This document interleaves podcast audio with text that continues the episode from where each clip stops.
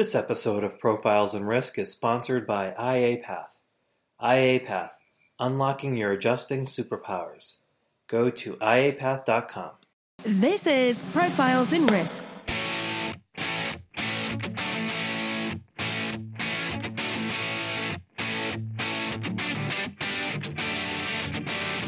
Hosted by Nick Lamparelli. Every week, we interview those who risk life, limb, fortunes, career, and reputation, and those who work behind the scenes who look to protect and enlighten us about risk. You can find the show notes and other insurance related content at insnerds.com. That's I N S N E R D S.com. Now, on to the show. Hello, everyone, and welcome to Profiles in Risk. Or should I say, ciao tutti. I am your host, Nick Lamparelli. I am very pleased to introduce Matteo Carbone. Matteo is the founder and director of the IoT Insurance Observatory, which generates and promotes innovation in the insurance sector. He is also the co-founder of Arch- Archimedes SPAC, a special purpose acquisition company seeking to become a licensed insurtech carrier in the Italian market. And prior to these, Matteo was at Bain and is often ranked as the most influencing in person in insurtech. Matteo, buongiorno. Buongiorno. Thanks for inviting me today. I was very tempted to do my entire opening in Italian, but uh, you have a, a, very vast background and description, and I could not. My Italian was too rusty to translate all of that. So, welcome to Profiles in Risk. It's been a long time coming. Really a pleasure to discuss insurance innovation with you and your audience. Yes, thank you so much. Your your background, as I mentioned, your background is very uh, wide, vast, deep. Um, how did you come into insurance? How did you get into this line of business? Uh, it uh, has been something not planned. When I have finished my university, I have worked for the first year in uh, the consulting company of one of my professors at university. Uh, this company was work was a uh, strategic, a small boutique strategic consulting company working on many sectors. One of the projects I did was on insurance. Was really an exciting project. Was a moment where I discovered this sector and I developed some skills thanks to, to the clients that was really forward looking, a bank insurance company. And this topic will come back in uh, my in the story of my uh, career within the insurance sector. After a few months, I have been contacted by Bain and Company to join their team in Milan, and they was looking for a profile that have uh, young, uh, a young analyst, but with some knowledge on insurance. It's not so easy to find. And I've spent the previous six months working on the insurance sector. So I had the opportunity to, to join Bain uh, thanks to that uh, experience I've done in the sector. And my first project in Bain has been one year with the team of Mario Greco, advising the, the team, supporting the team in the setup of uh, the this, uh, direct distribution channel of Eurizon. Uh, that was 2006.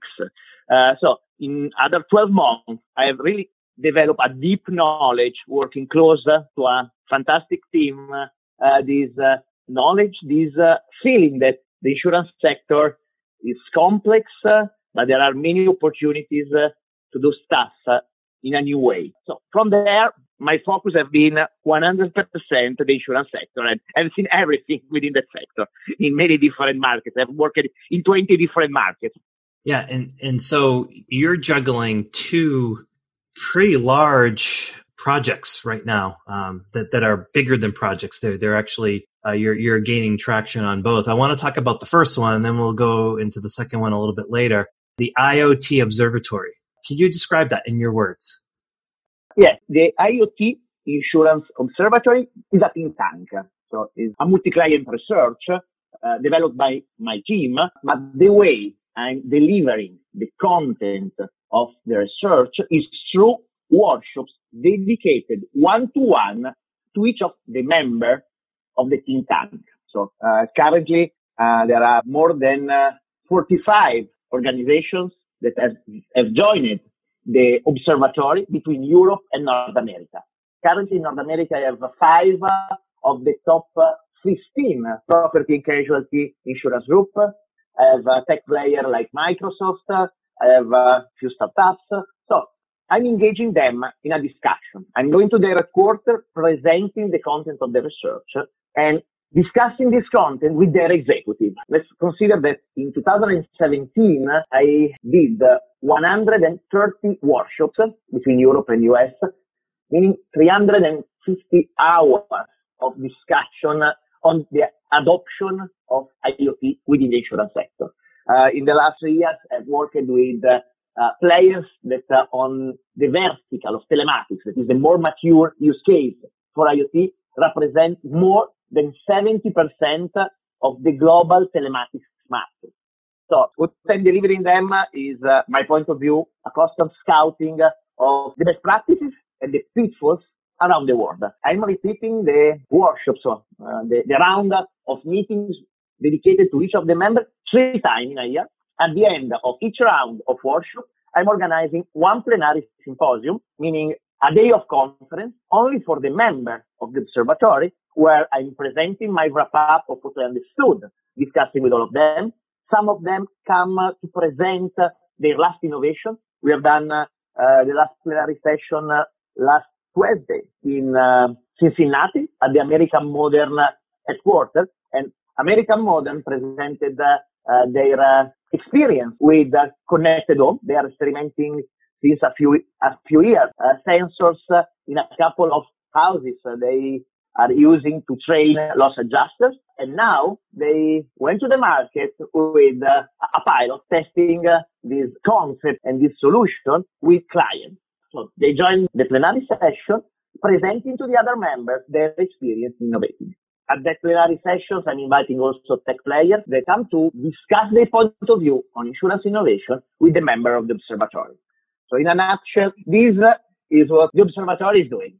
I know you know, I mean, you're doing the observatory, so IoT is something that's very uh, important to you and something that you think is going to be very important to the sector. For US carriers that have issues, problems uh, with their legacy IT issues, I'm concerned about how they implement any kind of strategy with IoT. And, and I almost feel like their default reaction will be to wait for everyone else to incorporate IoT, you know, kind of prove the concept a little bit. What kind of advice would you give to any carrier that's waiting for IoT to kind of prove itself before before uh, you know jumping in and implementing it into their business model?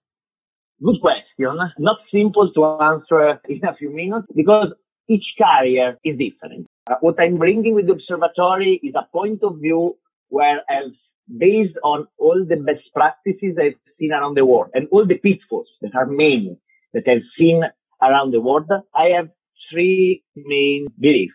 First, it's not a matter of uh, changing or implementing something on the legacy system. So I've seen uh, many projects and succeed without any impact for the first two, three years on the legacy. So you can my first message is you can achieve some relevant quick win on your portfolio without impacting uh, your legacy. You can use external providers, can be startups or uh, established vendor to achieve these quick wins. Second, there are already demonstrated use cases in different business lines. So some players, especially in Europe, have been able to create a massive quantity of value on their insurance value chain using uh, telematics data to manage better auto insurance claims. There are a few players that in the past couple of years have been able to change behavior with product really built, with all the value proposition built in order to change behavior. That is not showing uh, the number of stars you have achieved in the last, last trip. So you need really to build a product that is focused to address the change of behaviors. The third point is the main challenge is to be agnostic, to define a strategy that fit with your company, not to put in place me to a copy and paste approach from uh, what you have already seen on the market. I think that uh, these are the three main uh, advices I can uh, share with uh, a carrier that would like to start experimenting something on uh, IoT insurance. Can you discuss Archimedes SPAC? And I think that's, uh, that's fairly new information. And it's probably, I'm assuming, uh, you eating your own dinner, you taking your own advice. So this uh, is my new baby. Uh, uh, I've worked uh, with uh, the, the CEO of this new company in the past six months to shape the strategy of this initiative, this ambitious initiative that would like to create the first insurtech carrier on the Italian market. So we have uh, set up a special purpose acquisition company that this week have uh, closed the uh, the funding. Uh, we have raised 56 million dollars. We will be listed since next Monday. This company will uh, acquire after uh, the, the sign off of the regulator an existing uh, small bank insurance carrier, so an insurance company that currently is focused on a niche product distributed to banks. The strategy of the company uh, after the, the acquisition and the reverse merge with uh, the, the startup will be the enlargement of their offer. Second, the improvement of each step of the insurance value chain of this company, leveraging the best insurtech solution. This approach is consistent with uh, my view on insurtech, with the thesis of my book, All the Insurance Players Will Be Insurtech meaning that uh, insurtech can improve dramatically the way an insurance company is assessing, managing, and transferring this. This is uh, something that uh, will require step by step an evolution of the company. So you will have uh, a mix of solutions that will impact the backend, solutions that will impact uh, the interaction with customers, solutions like IoT that will reinvent uh, the product structure. So the ambition of the company is to provide innovative solutions, innovative products to middle-sized banks in the Italian market to bring some of the products we will develop for that bank to middle-sized brokers in the Italian market. So the goal is to cover both personal line and micro and small commercial. Third, to become uh, the preferred bank insurance player for all the fintechs that are appearing on the Italian market. They focus on uh, only on financial pro- on uh, banking products, on transactional products. We would like to provide them insurance solution that fit uh, with their business model. I will be not operative day on this company. I will be, I, have the design together with the CEO of the company, uh, that is the, the ex-CEO of Aviva in the Italian market design with him the innovation strategy. I will be in the board and uh, I will chair an advisory board on innovation because the ambition of the player is to stay on the frontier of innovation. Does Archimedes SPAC have ambitions to, if successful, expand throughout the rest of Europe and potentially globally? And we'll get right back to this podcast right after a short message from our sponsor. I'm back with Chris Stanley, founder of IAPath. Chris, when someone is interested in becoming an independent adjuster or independent appraiser, what can IAPath offer them? Nick, at IAPath, we recognize that getting people to take a chance on a new vendor or independent adjuster is challenging. So, one thing that we do to help IAs is train them, certify them, and mentor them. We want to give them the skills to actually do the job and in turn give the hiring companies confidence to try out our graduates. We call these interactive online courses and mentorships boot camps. We also offer self paced training videos and IA networking and support through our monthly membership that we call the League of IAs. Learn to write auto, heavy truck, and other claim types with IAPath's online trainings. Unlock your adjusting superpowers go to iapath.com. Does Archimedes SPAC have ambitions to, if successful, expand throughout the rest of Europe and potentially globally? Honestly, no.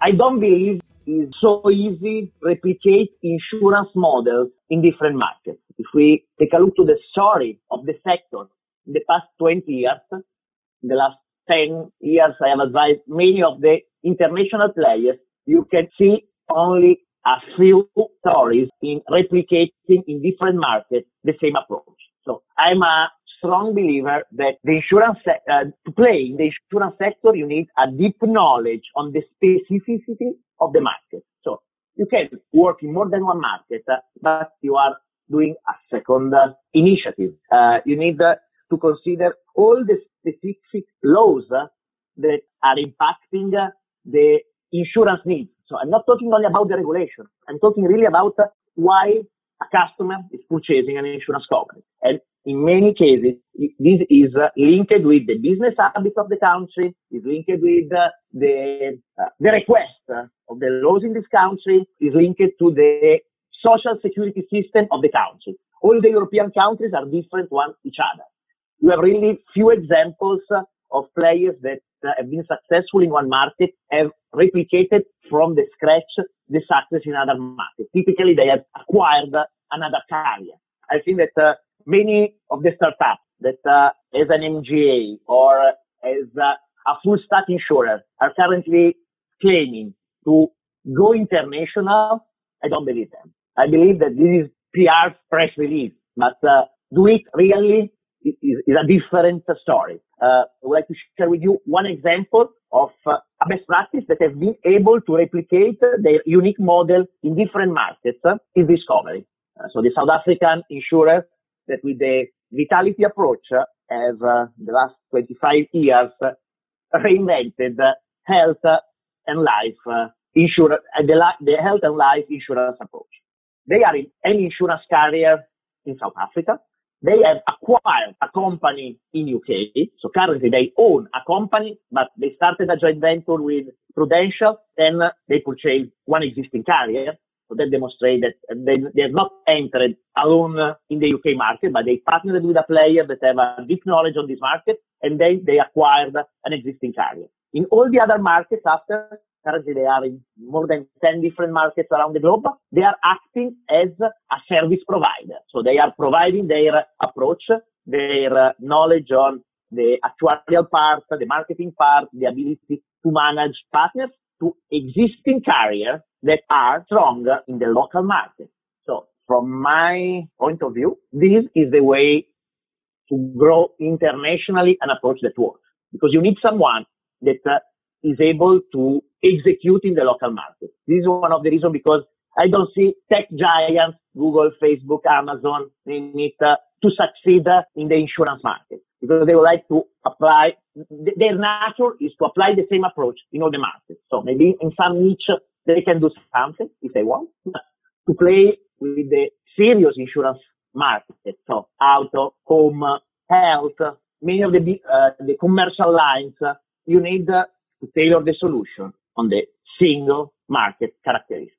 The Italian market seems to be ahead of the game when it comes to things like telematics and IoT what's so uh, special or specific about the Italian market uh, that's kind of created this, uh, you know, uh, arena where they they seem to be more progressive when it comes to this kind of technology? Um, I think that is not the context. It has been generated by the movement of one large insurance carrier. So the larger auto insurance carrier in the Italian market is the pioneer in experimenting auto telematics. So in four or five years, they have been able to find a model that works for them. So they start put more effort in the execution of this project and uh, they start to scale up this solution. So they start to compete with uh, a tool their competitors didn't have at that time. So I'm talking about uh, 10 years ago. Uh, let's consider that the Italian approach on telematics uh, is focused on claims, on reinventing the claims management, leveraging uh, telematics data. But this requires to change your approach. Uh, processes, but all the storytelling of the product that is concentrated, that is focused on claims management has demonstrated a tremendous effect in selecting risk. So remember at the beginning when I was talking to you about uh, quick win, when you put in the market a product that is uh, delivering to the customer a storytelling that makes he feel that his insurer will be with him if there is a crash. If his, and his insurer will know everything about this crash. This way, the insurer can help him send assistance, uh, pay faster the claim, defend the customer against third parties that are claiming that the customer uh, done something wrong. But if you are someone, something to hide to the insurer, someone that feels that, uh, oh, my way to drive uh, probably is not so good, I'm always speeding and so on, you don't accept to install a device in your car. So this approach in the Italian market currently represents more than 20% of the auto insurance business. And this portfolio shows risk adjusted 20% less claim frequency than the non-telematics portfolio. So comparing like for like the two portfolio, the telematics one has 20% less claims. Um, when you have one player that uh, discover this and starts to be aggressive promoting the product with uh, sharing part of this value created with com- with the customer through discount, you are obliging the competitors to follow you. So from 2011, 2012, other insurers start to follow this approach, start to push commercially the product, and now there are more than seven players that shows a penetration higher than 20%. So my view is that uh, if this carrier, the market leader, 15 years ago, didn't focus their effort in experimenting telematics and they didn't succeed in finding this way to manage telematics, currently the penetration of the Italian market was negligible as on many of the other European markets. So everything is due to this player that's very interesting take on it. Uh, you have you have a reputation. You're often ranked as one of the top influencers when it comes to insurtech. I've had conversations with several people who who have quite honestly asked me, "How does he do it? How does he get? How do you get so much influence? How do you get so many people to follow you?" And I kind of want I, I want to segue over to that part of your career and ask you what's your strategy for you to become known, for you to become an influencer? Uh, for, you know, what's your social media strategy to get to that level? A lot of the listeners would be very curious to understand how you've curated all of this information and how you've presented it to establish yourself as a very important thought leader when it comes to this space. So, uh, it was not planned. There was not an entry strategy. I was uh, posting uh, as many people do on LinkedIn daily, my view. Uh, I was sharing at the beginning uh, articles wrote by others. Then I started to receive feedback from clients when I was a consultant in Bain uh, that was telling me, oh, we are, we are uh, always following your LinkedIn profile because it's the way to read the most relevant news. We don't need to scout about the news. It's enough to follow your profile and you are uh, uh, sharing uh, some of the most interesting topics that are coming out. So when you start to have that kind of feedback, you start to dedicate more attention and never skip your daily post. Then I start to share my past. I start to not only sharing a news, but I start, I start to establish my voice. So my unique point of view, my belief about insurance innovation. Um, I think that uh, my way to do it uh, is probably bold, loud, and uh, consistent. That uh, I am not uh, following the clickbaiting uh, trend. I love discuss deep content. So this is the reason because on social media I'm spending probably 80% of my time on LinkedIn. because it's the platform where you can go deeper in the content. You can really engage in discussion. So I'm shaping my view on insurance innovation, discussing uh, with uh, knowledgeable people on LinkedIn. since uh, beginning of 2015, I have started to post uh, articles on LinkedIn where I was sharing my my view on the sector. I was uh, crunching number available on the market, providing something that uh, no one normally do. This has been uh, the way I established my, my voice in the insurance sector. Then uh, I started to be at conferences. Uh, I wrote uh, a few white papers, for example, one last year with the Swiss Re. I wrote a book. Then things are, are coming. Obviously, now I have my strategy in promoting my content on social media. So I'm using uh, Twitter to mirror my LinkedIn activity. I'm uh, doing live video in my speech uh, at conferences. So uh, with try and error, I'm trying to improve uh, the way and spreading my content. But really, the beginning has been uh, really based on uh, passion, content, and consistency of the messages. I especially like that you mentioned uh, finding your voice and being consistent with it. I think that's a very important message for people that are listening because I think I've had a little bit of success also trying to replicate what you just described, which is knowing what I know and then being confident and being consistent in what I know. I'm curious if a young relative approached you and asked you about a career in insurance, how would you advise that person? Uh, I think that uh, based on the experience I've done, is key to build solid foundation. Uh, with Bain Company for years, working with uh, advising uh, established incumbents uh, and really knowledgeable people within that incumbents that teach me uh, many of the foundation of the insurance business currently have been not able to do what I'm doing. So I would like to enter in this uh, market uh, and uh, build a career in this market need solid foundation. You are active on social media, you are present at conferences as me, is full of cheerleaders uh, of innovation.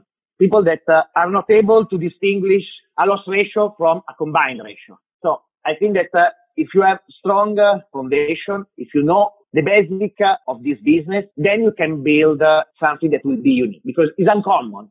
Yes. Um, Matteo, when you're flying all over the world, you're now running essentially two businesses with a lot of other side projects that you're doing. Personally, though, when you aren't engaged in insurtech or running companies, what do you enjoy doing? So are you meaning in the two, three minutes daily? yes.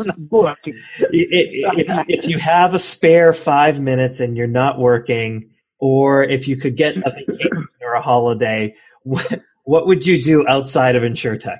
So to, to be honest, I never stopped. So I'm on the road uh, for 12 months, uh, 30 days uh, each month, uh, from uh, March 5 to April 25 in, in 50 days uh, in 32 cities. So but in parallel, so uh, I'm trying to to enjoy my time out of uh, the cities where I'm going. I'm uh, passionate on fitness, so each day one hour I'm in gym. Maybe in this hour I'm also answering to few mails uh, and so on. So I'm really not awful in that moment, but uh, I, I try to be consistent also on the physical activity.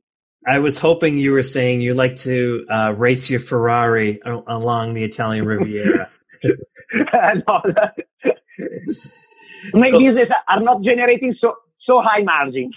yes. so, Matteo, you, you, are busy, like incredibly busy. You, you just mentioned all of the cities that you're in. Um, you know, it took us a while to schedule this podcast, so, personally, how do you stay organized? How do you remain productive when you have to be in so many different places and you're traveling many hours of the week? How do you stay productive and organized? Uh, what uh, what I'm doing is uh, uh basically to plan everything in advance for my uh, the schedule in the next month where I need to be uh, and trying to, to find the best connection. I have a fantastic assistant that uh, is booking the flights for me, finding the right uh, spot to optimize uh, my logistics. Uh, so I live in front of an Outlook. Everything happening in my day from, uh, if, if, something is not in, on Outlook, doesn't happen. So, a call from dedicating time to post something really is, uh, is something that I need it because you have many distractions, new things that are happening, so you need to manage the emergency. Uh, on the other side, you really need to be disciplined uh, and allocate uh, a slot to do things. So uh, Outlook, second, uh, Excel. And all my business, uh, I have my funnel of things to do. And Note, the daily to-do list is uh, on Note. You are adding things, uh, priority on the top, uh, and then uh, you cancel things and you add new things. Unfortunately, I have some things in my to-do list that is there since six months. So it's low priority, stay there, bottom on the list. Okay, I appreciate that. Thank you. For the listeners, we always ask all the guests, uh, what books have been influential in either your personal or business li- lives? To be honest, the last five years I have not a lot of time to read books. If I had to define one thing that have influenced uh, my life and my career, this is LinkedIn. A lot discussing there, as I was mentioning you before. I have uh, shared my view on this platform, discussing with people that have terrific knowledge on the specific topic. You can, you are able to find who has dedicated all his career on one single topic. And on the other side, allowed me to have an international exposure from uh, the known well in one single market. This platform has opened me the worldwide market in the insurance. So my, my view is that uh, probably I have been not able to do what I'm doing if uh, doesn't exist LinkedIn.